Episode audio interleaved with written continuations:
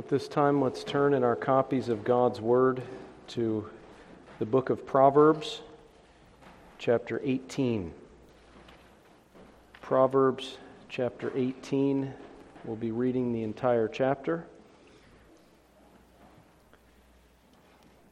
Let's listen now to the Word of God, beginning in verse 1. A man who isolates himself seeks his own desire. He rages against all wise judgment. A fool has no delight in understanding, but in expressing his own heart. When the wicked comes, contempt comes also, and with dishonor comes reproach. The words of a man's mouth are deep waters. The wellspring of wisdom is a flowing brook. It is not good to show partiality to the wicked, or to overthrow the righteous in judgment. A fool's lips enter into contention, and his mouth calls for blows. A fool's mouth is his destruction, and his lips are the snare of his soul. The words of a talebearer are like tasty trifles, and they go down into the inmost body. He who is slothful in his work is a brother to him who is a great destroyer. The name of the Lord is a strong tower. The righteous run to it and are safe. The rich man's wealth is his strong city, and like a high wall in his own esteem. Before destruction, the heart of a man is haughty, and before honor is humility. He who answers a matter before he hears it, it is folly and shame to him. The spirit of a man will sustain him in sickness, but who can bear a broken spirit? The heart of the prudent acquires knowledge, and the ear of the wise seeks knowledge. A man's gift makes room for him and brings him before great men. The first one to plead his cause seems right, until his neighbor comes and examines him. Casting lots causes contentions to cease and keeps the mighty apart.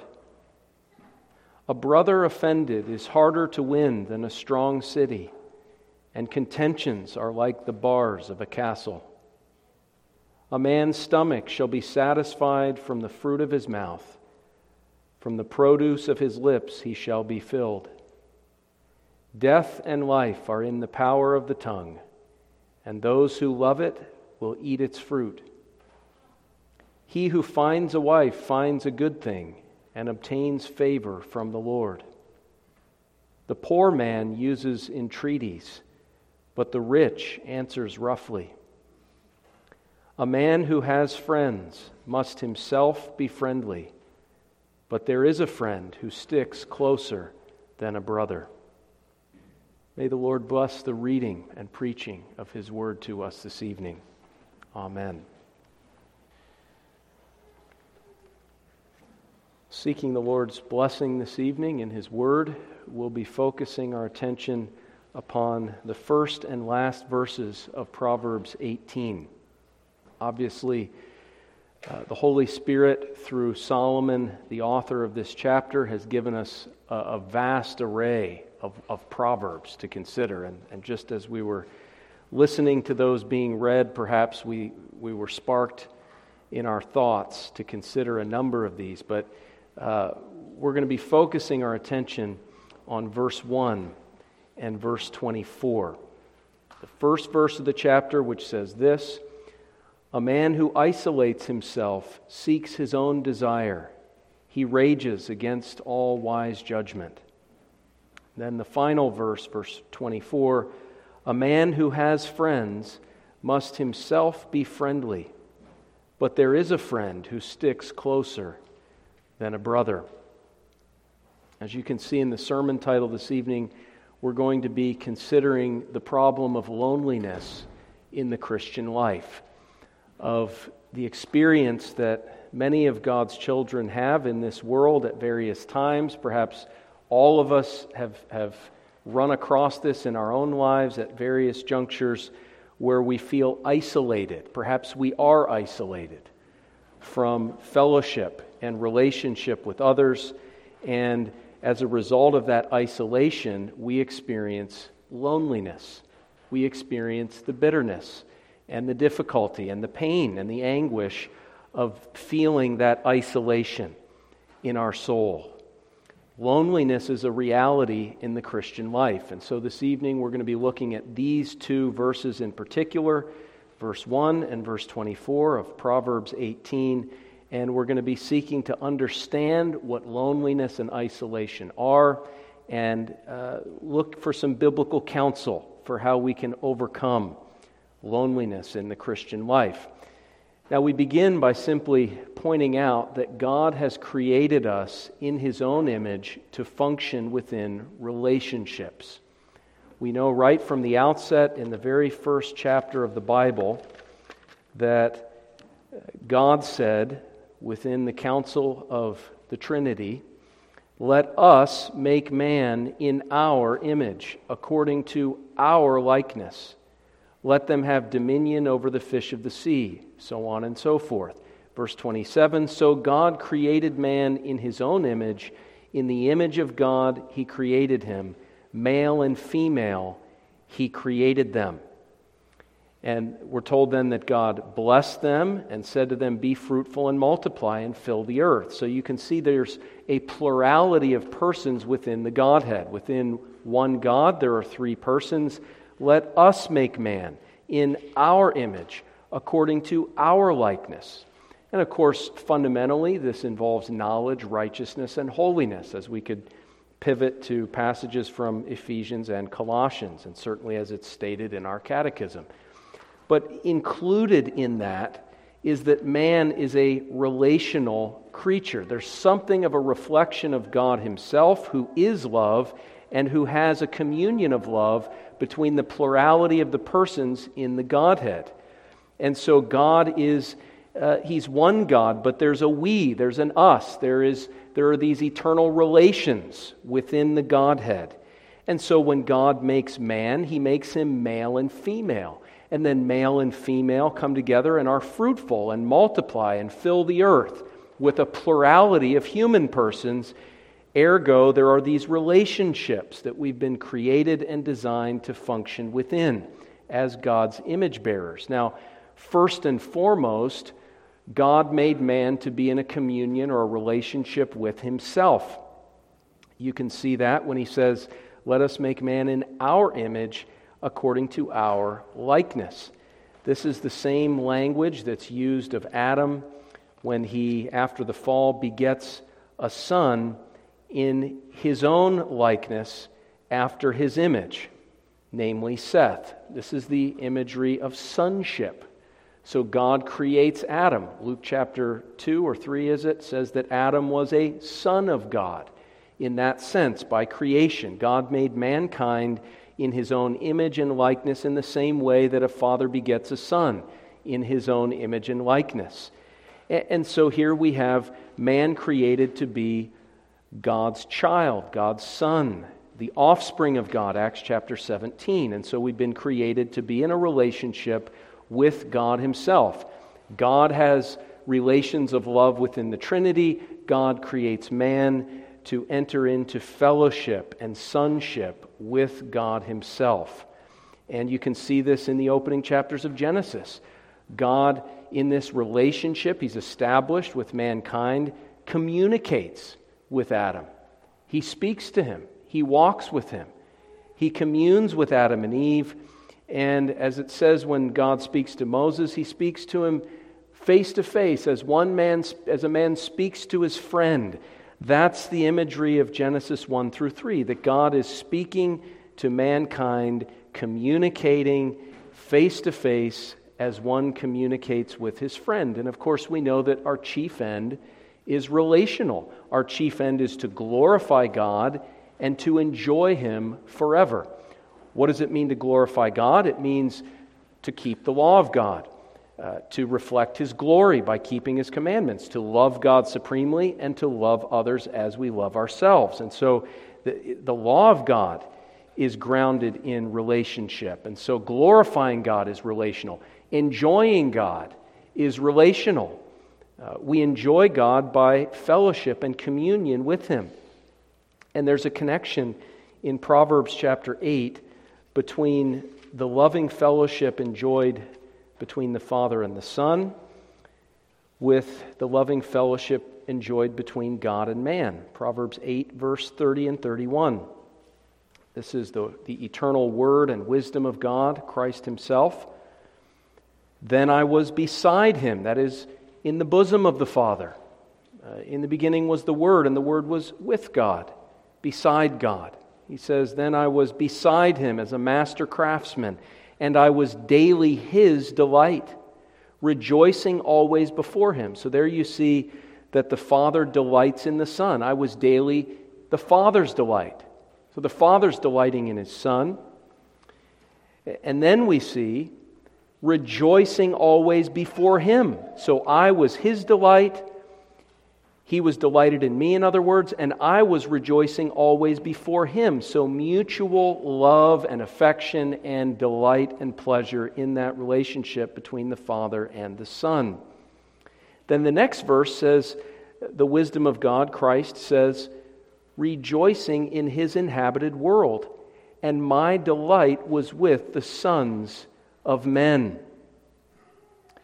So here we have the eternal Word of God, Christ Himself, saying that His delight was with the sons of men. So He's delighting in mutual love with His Father, and now, as God creates mankind, there's a delight and a relationship and a fellowship that exists between God and man.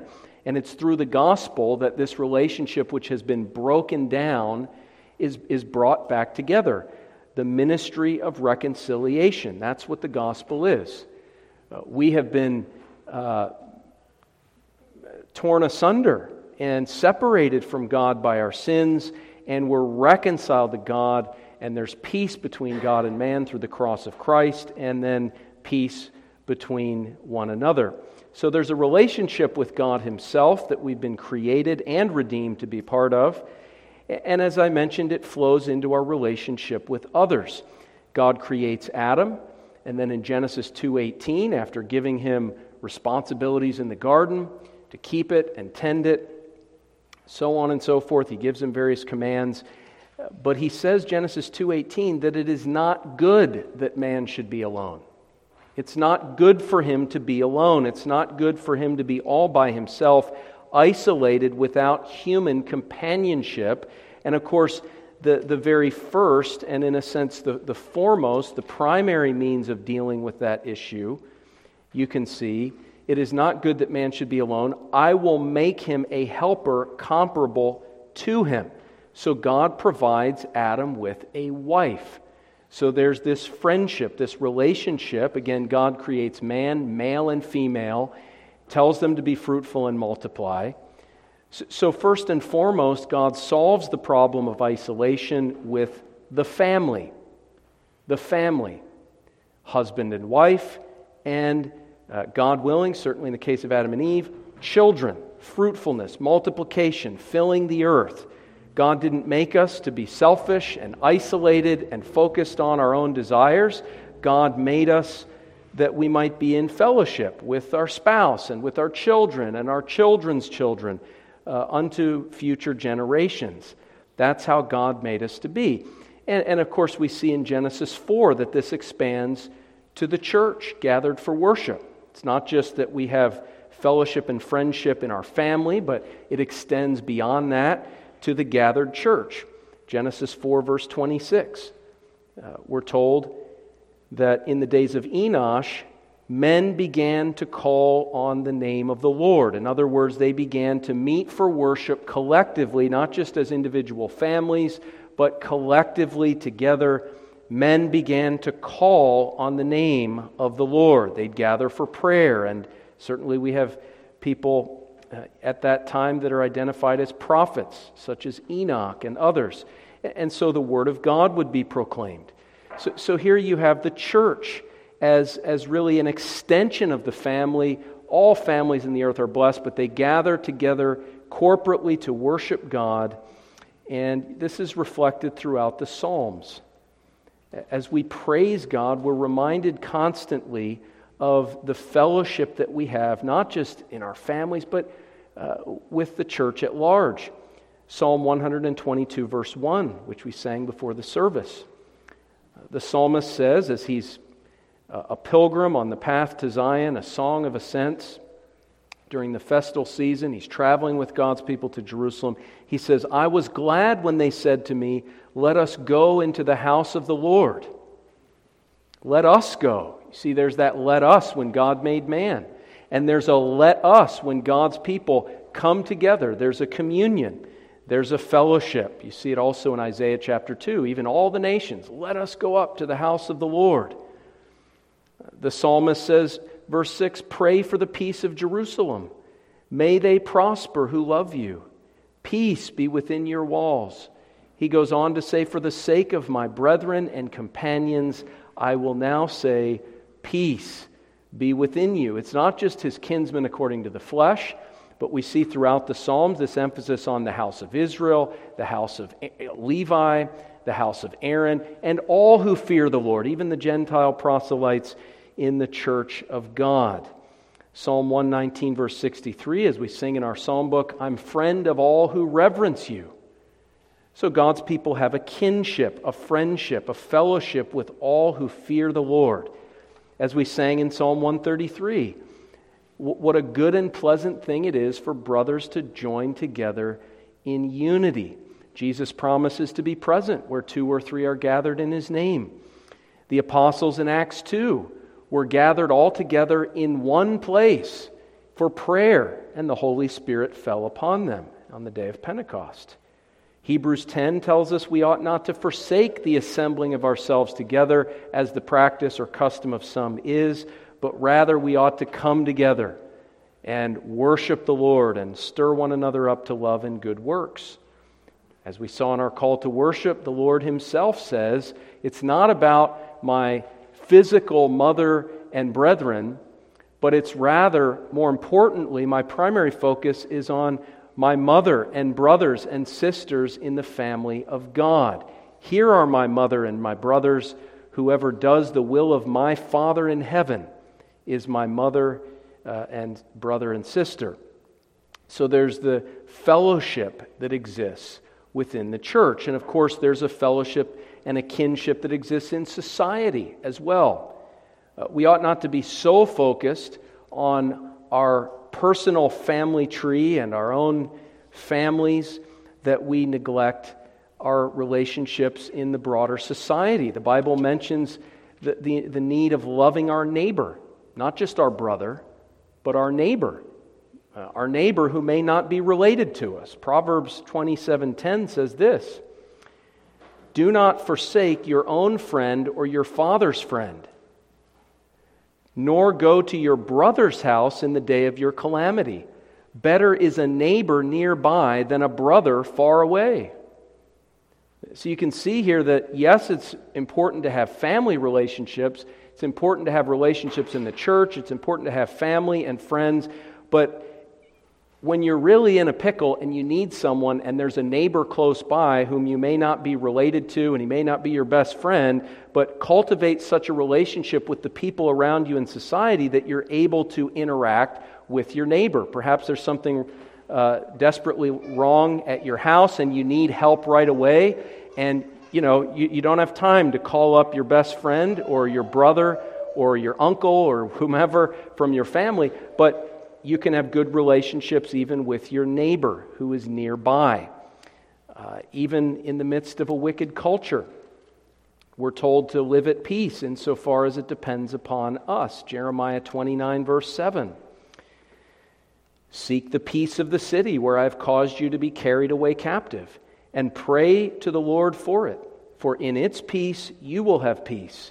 For thus says the Lord of hosts, the God of Israel, so on and so forth. But the point is that we're to cultivate, insofar as it depends upon us, a good relationship with our neighbors.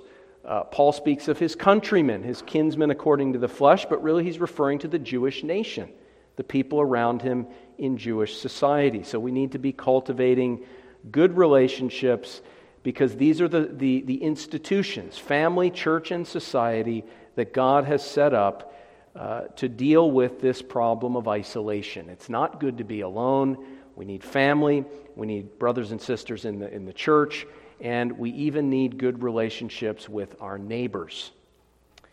So God has created us this way. Now, isolation, therefore, is unnatural and undesirable.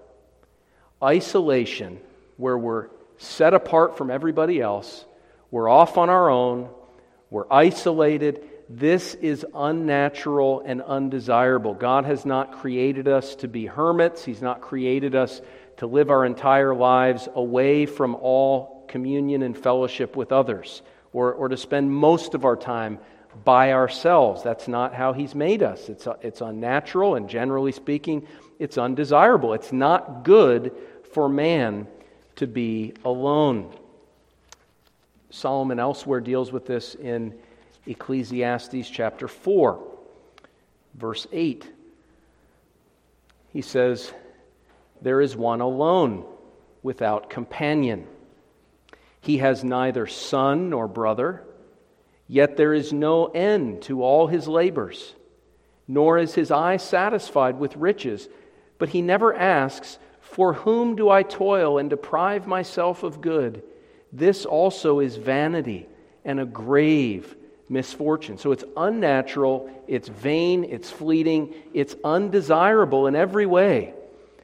To spend our lives doing whatever we're doing, whatever agenda, whatever personal gain, or whatever our goals are, we're setting aside friendship and fellowship. He says it's vain, it's vanity, it's a grave misfortune. He goes on, two are better than one, because they have a good reward for their labor.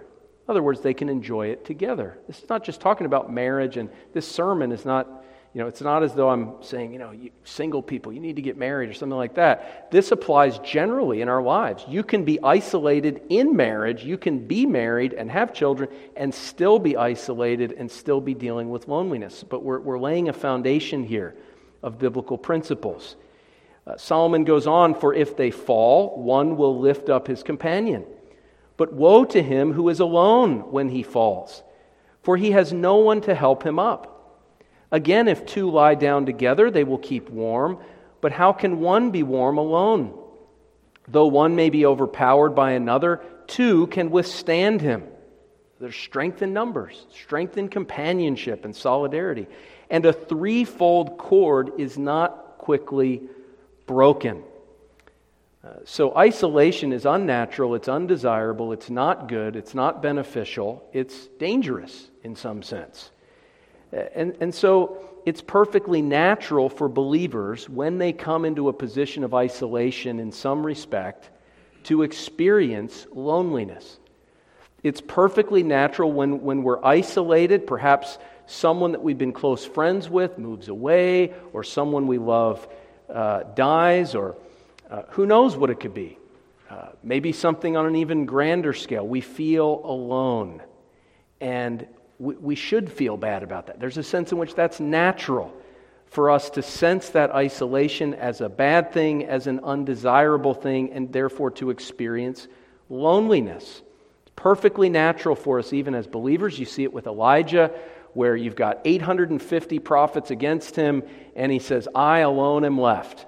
And then even after the fire falls from heaven to consume the sacrifice on Mount Carmel, he's still down in the dumps under the broom tree. And then he goes to Mount Sinai and makes his pilgrimage there, and he complains to the Lord that he's the only one left, and he senses this isolation. He's filled with something of despair over his loneliness, and that's normal. When we feel isolated, yes, we're going to experience loneliness. So what counsel from the Word of God can we bring for the lonely Christian? What counsel can we bring from the Word of God? Well, first piece of counsel for the lonely Christian flows out of Proverbs 18, verse 1. "A man who isolates himself seeks his own desire. He rages against all wise judgment." Make sure that your isolation is not self-inflicted. Right? So that's the first rule of thumb, the first counsel from the Word of God. Let's, before we get into the other stuff, let's just make sure that our isolation is not self-inflicted. There are those who isolate themselves. Whether they're intending to do that or not, there's something about their behavior that is isolating themselves. In some cases, they are intending to do that, isolating themselves. Now, Proverbs 18, verse 1, it's unclear whether the man is isolating himself because he's seeking his own desire. In other words, he's isolating himself because he's selfish. And since he can't get what he wants without isolating himself, well, he just isolates himself and enjoys his personal pleasure. And in doing so, he rages against all wise judgment. In other words, it's unwise to isolate yourself. That's what it could mean. But if you read it carefully, it could also mean that the person who isolates himself is putting himself in a situation where he lacks that accountability. He lacks the oversight, the accountability, the feedback from other people around him, and so he's going to be unrestrained in seeking his own desire. In other words, if I isolate myself from everybody else in my life that might give me good counsel, that might help keep me focused on God's will for my life, if I isolate myself, that's going to promote a selfish lifestyle where I go off the rails. And it's going to promote a situation where the more isolated I become, the more I'm going to tend to rage against all wise judgment. So it could be either way. But I think in practice, in experience, regardless of which interpretation you take, both are true in experience. That very often, people isolate themselves because of selfish desires, because they want to get what they want, and so they disregard relationships in the family, in the church, or in society because they want what they want, and in isolating themselves, they're being unwise. And then flowing out of that isolation of themselves, it gets worse. They become more selfish and less wise. So that's the idea here. But make sure that your isolation is not self-isolation. Make sure you're not isolating yourself, that you're not separating yourself. And we can do that for a variety of reasons. Perhaps we experience anxiety or insecurity. We're worried about what other people will think. We feel rejected by other people, whether that's a reasonable conclusion or not. Maybe we were rejected at some point, and now we're afraid to enter into a friendship, a relationship that gets beneath the surface because we're anxious, we're worried, we're feeling despised and rejected and insecure, and so we just put up that wall and we refuse to relate to people at anything other than a surface level. We're engaged in self-protection. We have distrust. We're like the psalmist who says, all men are liars, right? Because one person burned us, we distrust everyone else. And ultimately, we become so focused on ourselves, self-absorbed. And even though perhaps we've been victimized, we focus on it. We become almost an obsession with ourselves and our self-protection, and we just stubbornly refuse to move on. We can isolate and separate ourselves for that type of reason and really deny ourselves. We put ourselves in a vicious cycle. We deny ourselves what God says is good and what is really tailor-made by the Lord to heal us and to restore our soul through fellowship with others. In addition, we can isolate ourselves due to a lack of effort to make friends. And by the way, this is just the first point, so I'm not beating up on lonely people. That's not the point here. But there are some things to get out of the way and make sure that we're not causing this ourselves. Proverbs 18, verse 24, a man who has friends must himself be friendly.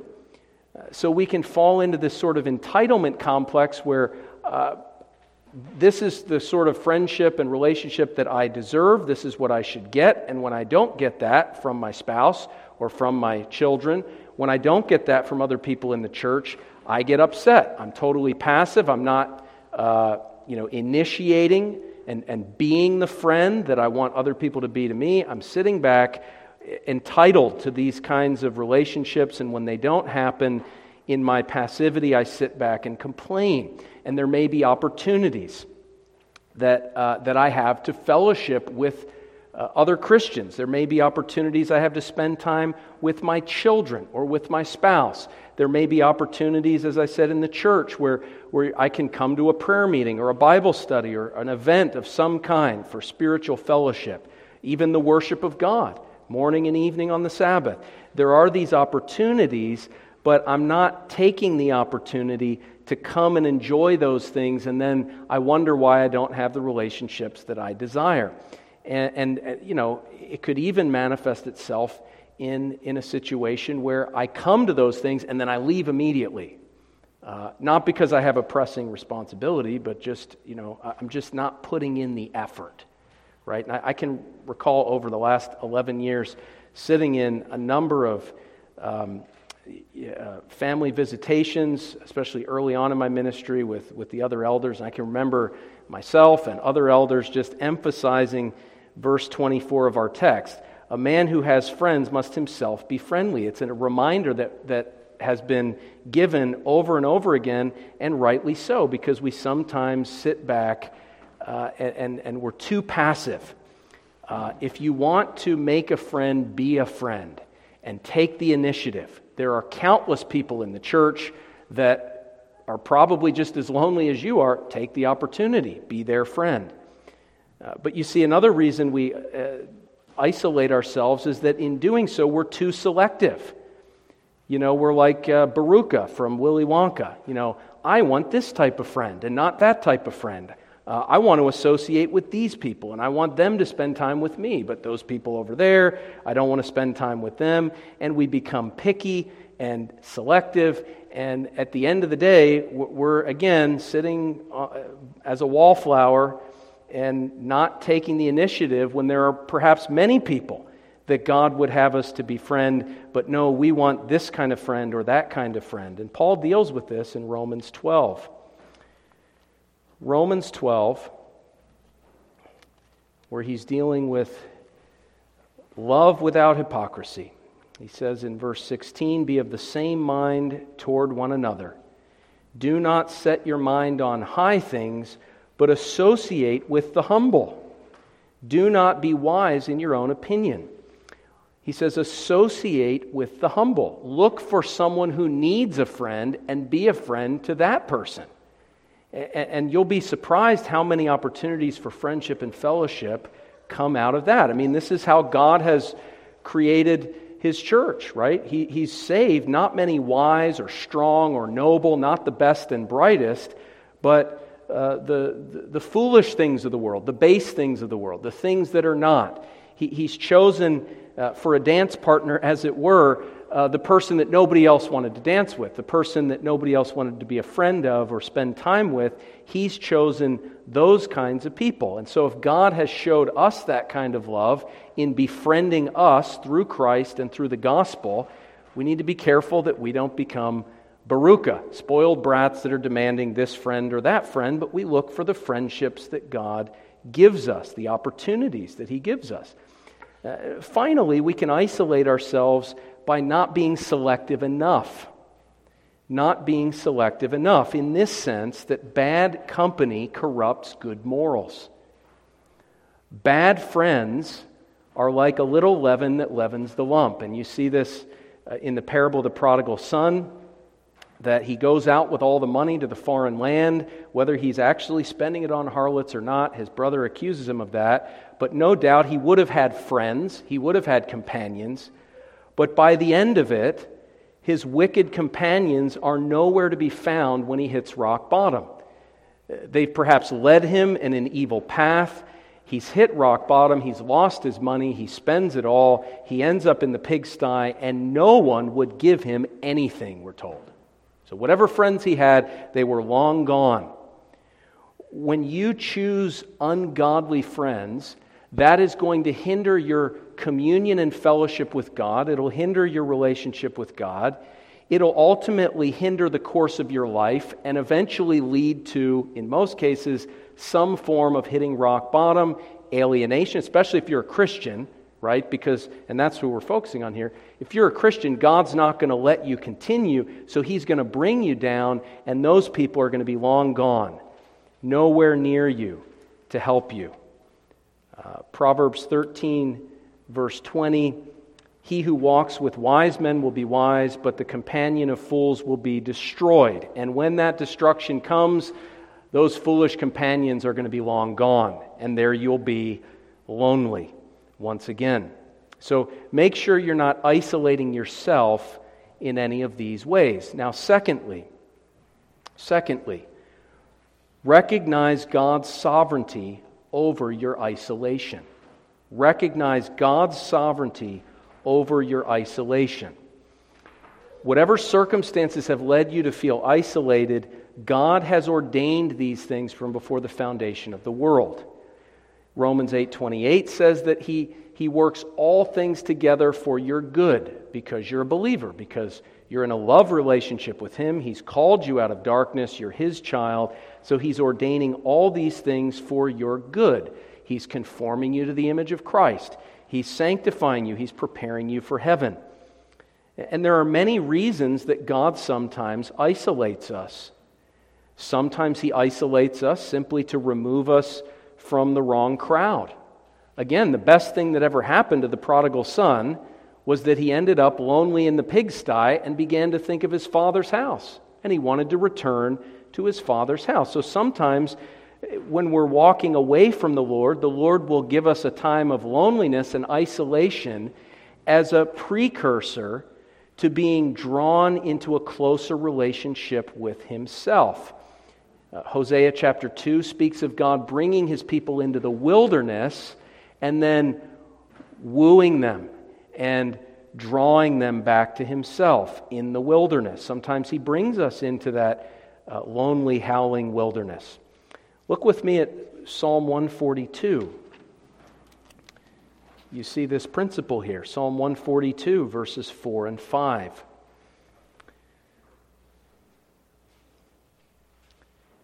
Here the psalmist says, "Look on my right hand and see, for there is no one who acknowledges me. Refuge has failed me. No one cares for my soul." That's isolation. That's loneliness, right? And the Psalms contain the anatomy of all parts of the soul. The lonely Christian can come to the Psalms and say, "I'm not the only person who's ever felt loneliness." The psalmist, under inspiration, says, "No one cares for my soul." But then look, verse 5.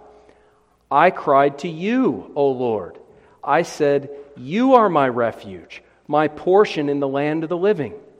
So refuge has failed me, no one cares for my soul. So it moves him to cry out to the Lord. It moves the prodigal to return to the Father's house. He says, "You are my refuge, my portion in the land of the living." So he values God more. He values his relationship, his friendship with God all the more because he's been deprived of that human companionship. Now, wouldn't it be great if we were all so godly that God never had to do that, to get our attention and to draw us back to Himself? But the fact is, you and I are not anywhere near that point, right? We need that chastening. We need that purification process. We need God sometimes to draw us close to Himself by first putting us in this situation.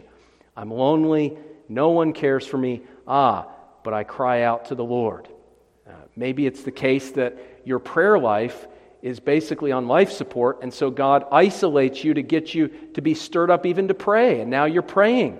Now you're crying out to the Lord. Now He's your refuge. Now He's your portion in the land of the living. And God, by doing this, has jump-started your Christian life. So many examples could be given from Scripture about God orchestrating this kind of thing. You think of Naomi in the book of Ruth, who made a foolish decision to leave the land of Israel and go to Moab. And by the end of it, God brings her back to Himself and back to His people. How?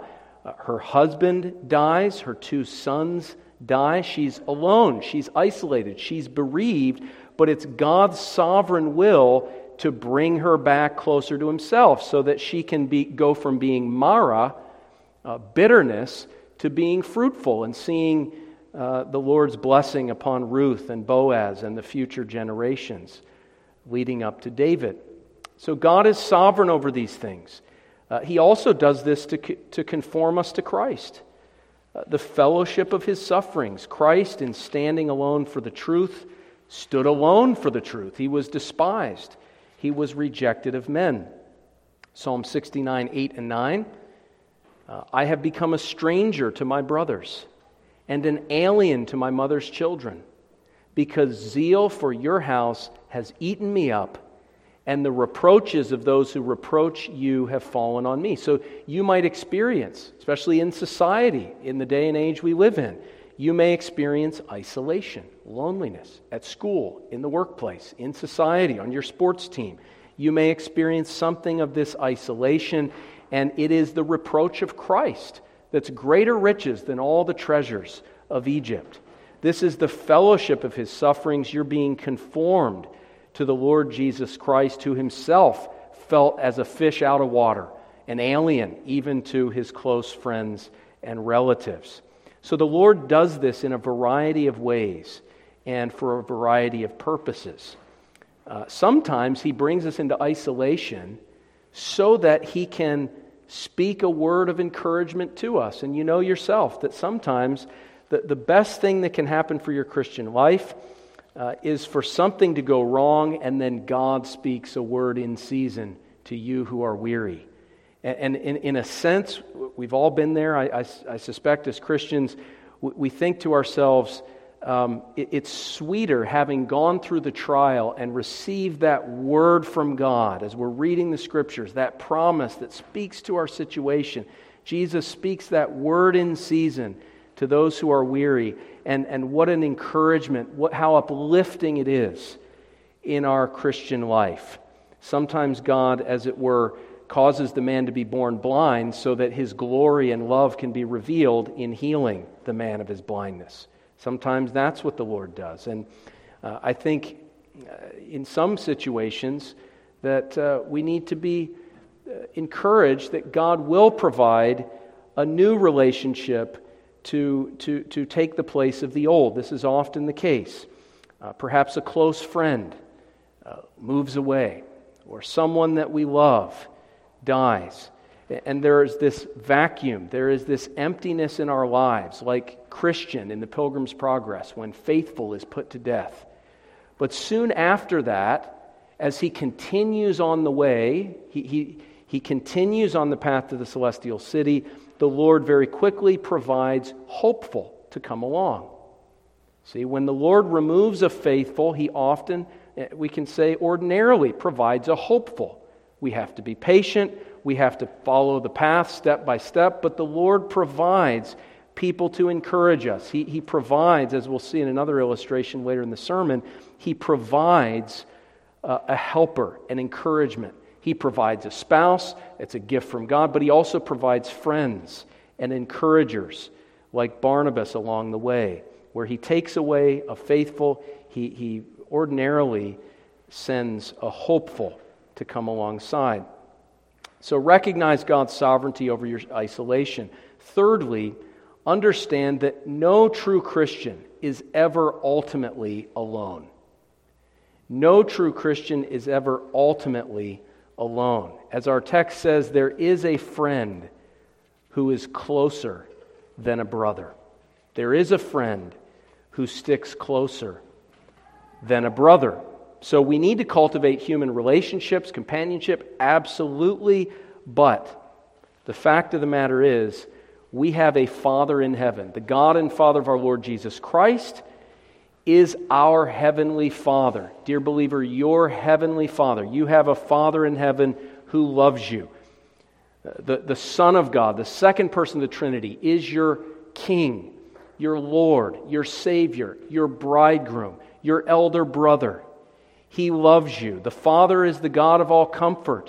The Son is our Comforter, and the Holy Spirit is another Comforter, whom the Father and the Son send to dwell within our hearts, to comfort us, to strengthen us. We're children of God. We're friends of God, like Abraham. We're the bride of Christ. So we're never ultimately alone. There's a friend who sticks closer than a brother we have living inside of us, God Himself. It's interesting, you go through the New Testament, you can find in Ephesians 4 that the Father is in us all. You can look at Ephesians 3, Christ is dwelling in our hearts by faith. You go back to Ephesians 2, and we're a temple of the Holy Spirit.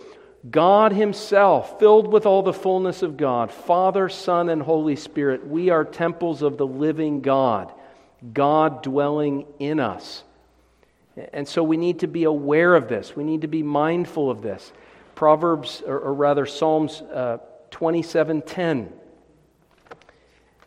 Such a comforting verse when we feel isolated, but we need to remember by faith that God dwells in us, that we have a friend. I mean, there are situations in my life when I have felt lonely and isolated, and I will dare to say every single time in that situation, when I have looked to the Lord, I have sensed His presence. He has strengthened me. He has encouraged me. He draws closer to me in those moments than at other moments. Man's extremity is really an opportunity for God to draw near.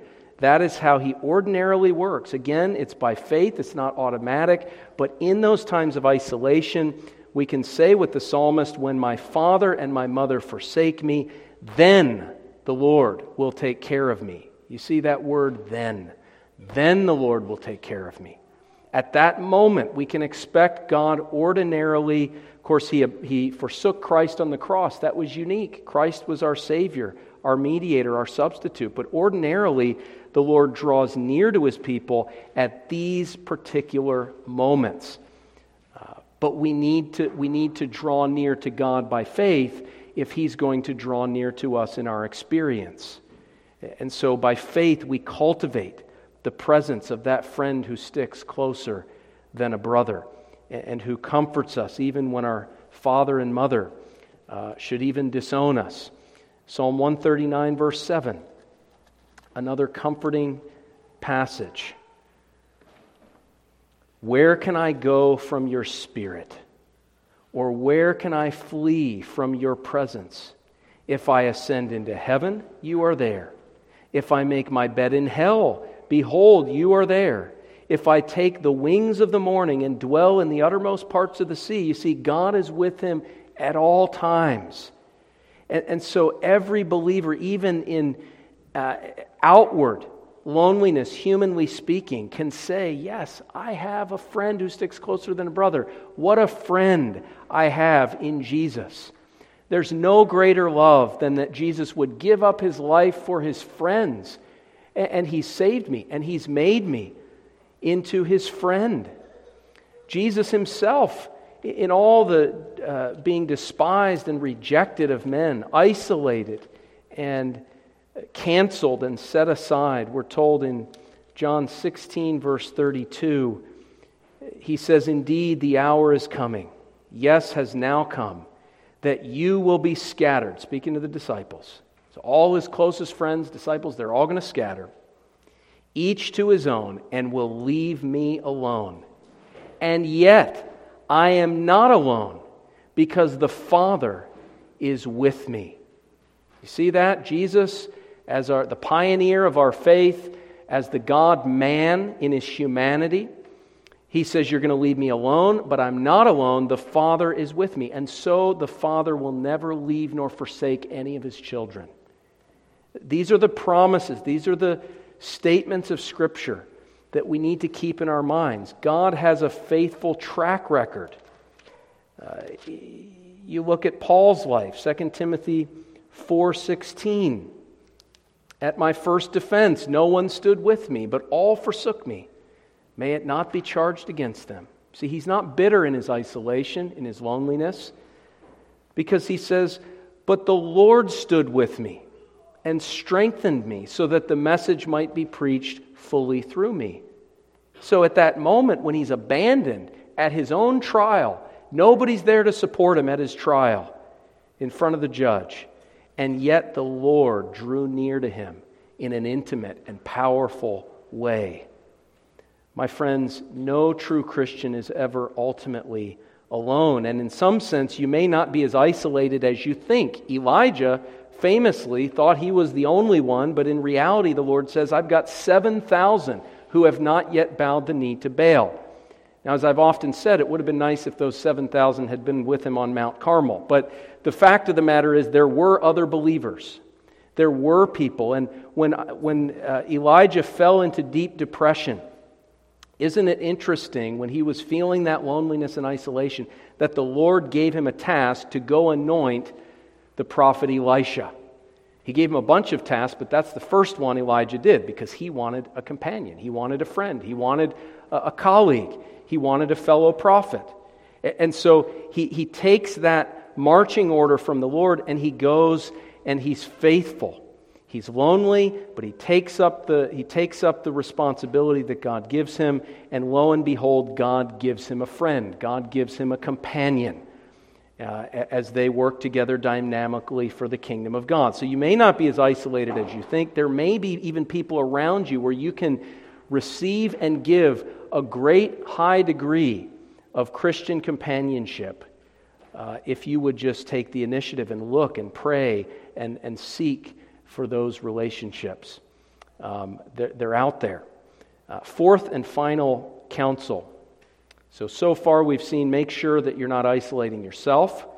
Second, recognize God's sovereignty over your isolation. So use it for the glory of God. Be drawn closer to the Lord. Thirdly, understand that you're really, as a believer, never ultimately alone. But fourthly, wait upon the Lord to provide the companionship that you need. Again, when God removes a faithful, He ordinarily, in His time, supplies a hopeful. Wait upon the Lord to provide the companionship that you need. And what does it mean to wait on the Lord? Well, there are three things here. You're going to want to wait prayerfully. Wait prayerfully. One of the things that happens when we're lonely is, again, it's often used by God to jumpstart our prayer life. So bring this prayer before the throne of grace. Philippians 4:6, be anxious for nothing, but in everything. That includes this. You feel lonely. This would apply to single people. They're looking for a spouse. They're wanting to find a husband or a wife, and maybe they're anxious about it, but bring it to the Lord. In everything, by prayer and supplication. That means asking for things in Christ's name for the glory of God, according to His will. In everything, by prayer and supplication with thanksgiving. So you're not coming like Baruchah, but you're thankful and you're content, and yet you're seeking these things for the glory of God. He says, let your requests be made known to God. And the peace of God, which surpasses all understanding, will guard your hearts and minds through Christ Jesus. So bring this before the Lord in faith. What good is it to pray in unbelief or as a token gesture, right? Come to the Lord. He gives the gift of a godly spouse. He gives the gift of godly friendships. He gives the gift even of friendships in your own neighborhood, within your society. I mean, in all these spheres of life. Come to the Lord and ask Him. Ask Him with contentment and thankfulness of heart, yet ask Him nonetheless. We wait upon God prayerfully. Secondly, we wait upon God proactively. Proactively. Whatever God's given you to do, do it. Don't sit back saying, well, I'm lonely, woe is me. Go anoint Elisha as prophet. Go do what God's called you to do, because in the way of obedience, you'll find the way of blessing and the way of provision. If you're really seeking godly friendships to help you in your service to God for the glory of God, well then show it by running in the path of obedience, in the path that God's called you to run in. Serve God faithfully, and God will provide the relationships that you need, the suitable helpers, whether that's a spouse or a friend. He'll provide these things if we're proactively doing His will. You can see a beautiful example of this. John chapter 19, verse 38. Jesus has been taken down from the cross. We're told after this, Joseph of Arimathea, being a disciple of Jesus, but secretly for fear of the Jews. So he's a disciple, but he hasn't professed it publicly. He's really struggling with this. He's feeling alone. He's on the Sanhedrin. He's feeling lonely. He's feeling isolated as a secret disciple. We're told he asked Pilate that he might take away the body of Jesus, and Pilate gave him permission. So he came and took the body of Jesus. You figure that's a lonely task. Here he is all alone, taking the body of Jesus. He's a secret disciple. He's got no Christian fellowship, no encouragement. His Savior has died on the cross. He doesn't perhaps understand what's happening. Notice verse 39. And Nicodemus, another secret disciple, right? Another guy who needed a Christian friend. And Nicodemus, who at first came to Jesus by night, also came, bringing a mixture of myrrh and aloes, about 100 pounds. So perhaps Joseph of Arimathea is saying, look, I've got the tomb, but where are the spices? I'm all alone, and here comes Nicodemus. You can see perhaps even tears of joy running down his face as he sees this brother in Christ approaching. Nicodemus also came, bringing a mixture of myrrh and aloes, about 100 pounds. And they took the body of Jesus and bound it in strips of linen with spices, and so on and so forth. They worked together. But notice, Joseph didn't know that Nicodemus was coming. He just followed God's leading and did what he was supposed to be doing, serving the Lord as he was able, and God provided that Christian companion in the way of obedience and service. Beautiful example of waiting upon the Lord proactively. Finally, waiting upon the Lord for Christian companionship patiently. Patiently. We'll conclude with this, waiting patiently. Hebrews 13:5. Let your conduct be without covetousness. Think about this in terms of relationships. Be content with such things as you have. Be content. You're single, you want to be married? Yes, but in a way, be content. Maybe God will provide that spouse soon, who knows, but be content in your current situation. You're in a difficult marriage, be content. Be content. You're in difficult friendships, you're struggling relationships in the church, be content with the relationships you have. For he himself has said, I will never leave you nor forsake you. I will never leave you nor forsake you. Are you content with Christ? Are you content with Christ as your heavenly spouse? Are you content with God as your Father, with the children of God as your brothers and sisters? Are you content with Christ as the friend who sticks closer than a brother? Are you content with the Holy Spirit as the comforter who meets your needs and soothes your soul? Are you content with God Himself, who will never leave you nor forsake you? Yes, pray for the companionship. Yes, be proactive in the way of obedience. But wait patiently and wait contentedly, trusting in the Lord and finding deep, deep delight in the relationship you have with Him that is far more important than any other companionship, for it is the eternal relationship that you will be enjoying in heaven forever. Let's pray. Lord God in heaven, you are our Father. We thank you for this word of counsel, and we ask that you would draw near to us in moments or even seasons of life in which we experience isolation and loneliness, that you would enable us to be prayerful in seeking your face in these difficult times, experiencing your friendship, your fellowship, your love, and that we would also be proactive in doing your will and in patiently and contentedly waiting for your supply of the human companionship that you've created us to enjoy.